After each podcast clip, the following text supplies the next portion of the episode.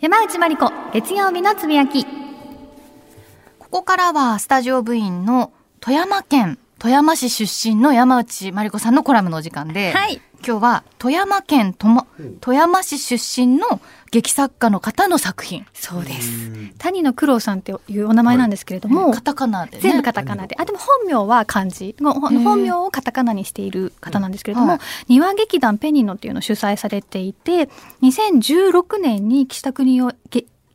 げ、ん？戯曲賞かはいはい。を取られていて、同じ年に北日本新聞芸術選奨も受賞されています。で、私実は、この年、あの、私もこれを取ってるんです。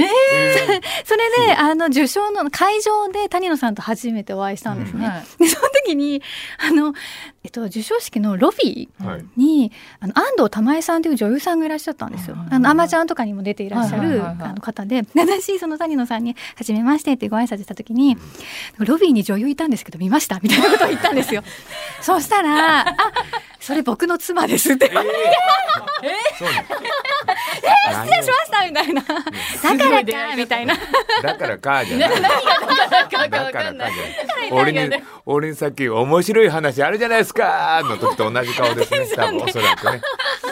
そうまあそんな感じで出会ってでそこから、あのーえっと、ご飯食べたりとかもしたし、うん。あとはあの、えっと、よかったら見に来てくださいみたいな感じで誘われて、舞台も何度か見に行って、谷の作品ね結構いくつか見ているんですけれども、今回新作「ニューマドンナを」えっと、富山のオーバードホールっていう、あの富山駅から出てねすぐ本当に目の前にある劇場があって、でそこであのオーバードホール自体はものすごい大劇場なんですけれども、あの去年中ホールっていう新たななんか小劇場っぽい演劇とかも上演できるような新たな舞台があの増設されたのでそこで、えーこのニューマノーナやってるっていうので私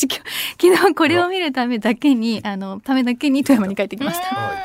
はい、でなのでちょっと先に断っておくとあのこのね今日あのご紹介するニューマドンタ昨日千秋楽迎えておりますのでね、うん。ちょっとねあの見ることは難しいんですけれども、あの谷の作品の魅力ポイントちょっとお話しできればなと思います。で、えっと、この新作ニューマドンナは、えっと、ストーリーがあのまあ、えっと、マノンナっていう名前のスナックが舞台なんですね。へでー幕が開くと向かって舞台の左側にスナックのお店があってで、えっと、右側には結構ねゴミためみたいな、えっとマンションのアパートの一室うんがあってでどちらにもねモニターが設置されてるんですね。で、えっと、スナックの方はカラオケの映像とか自撮りしたあの映像とかが流れるモニターででもう一方の、えっと、お部屋の汚い お部屋の方は、えっと、動画配信ライブ配信のモニターを映す、えーちょっとプロジェクターみたいなので映せるようなスクリーンが貼られているんですね。だから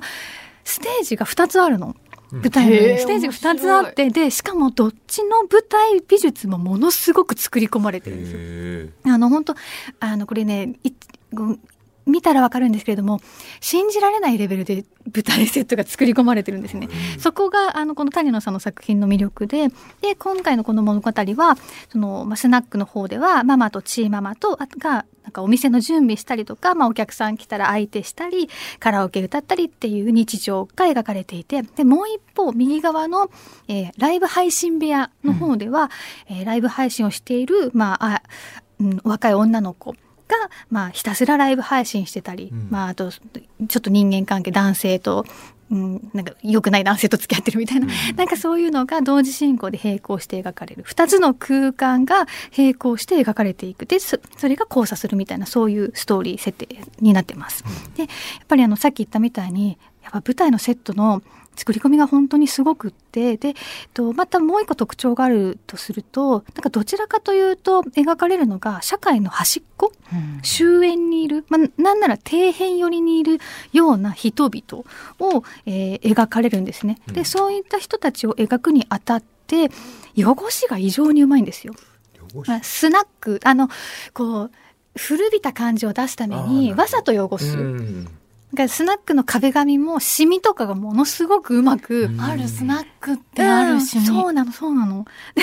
なんかああいうその汚しがすごく上手なのであのしうんなんか長い時間かけてここでいろんなことが行われていたんだなっていう時間の体積みたいなものをパッと見ただけで表現できてしまうですね。であとそのなんだろうな生活集とかを出しているのでえっと登場人物たちが抱えているこうものとかもなんかすごくこう苦味とかビターな部分とかが迫ってくるっていうその描くまあキャラクターたちがの背景になるものを本当に美術セットの背景でしっかり見せてくるっていうそういうあの本当に見たらちょっとね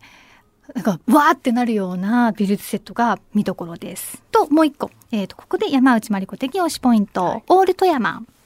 オールテーマ？はい、あの今回ね「谷の苦労かけるオール富山サードステージ」っていう、あのタイトルなんでがついてるんですけども、はい。あのアーティスト・イン・レジデンスって言葉わかります？なんかよくアーティストの方がね、あの地方とかに、えっと、滞在されてそこで地元の方と交流したりしながらうん。作品作るっていうことをねよくやっていらっしゃるんです。よ。作家さんでも結構ねそあのそうやってこう海外に、と、数ヶ月とか滞在されて作品作るみたいなことをやっていたりするんですけども、今回谷野さん、まあ、あの普通だったらそんな出身地とかではなくてね全然関係ないところにいきなり呼ばれたりするんですけれども地元富山に招聘されてで地元の人たちと作り上げていくプロジェクトなのでこのニューマンノンナに出ている人たちの中であのオーディションで選ばれた演技未経験者とかも結構いらっしゃるんですよね。そう数ヶ月間かけて、うんえー、と一から、まあ、仕込んでいったのかな？演出家の、うん、方が、まあ、でも谷野さんが指導されてで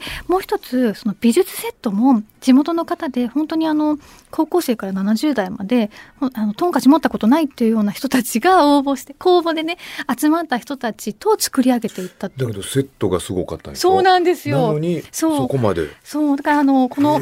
美術をあの、まあ、うん一番こう、なんだろうな美術設計とかを担当している方が、まあ、そこら辺はもう指導されてここをもうちょっとこういうふうに応募してとか多分そうやって作り上げていったんだなと思ってなんかその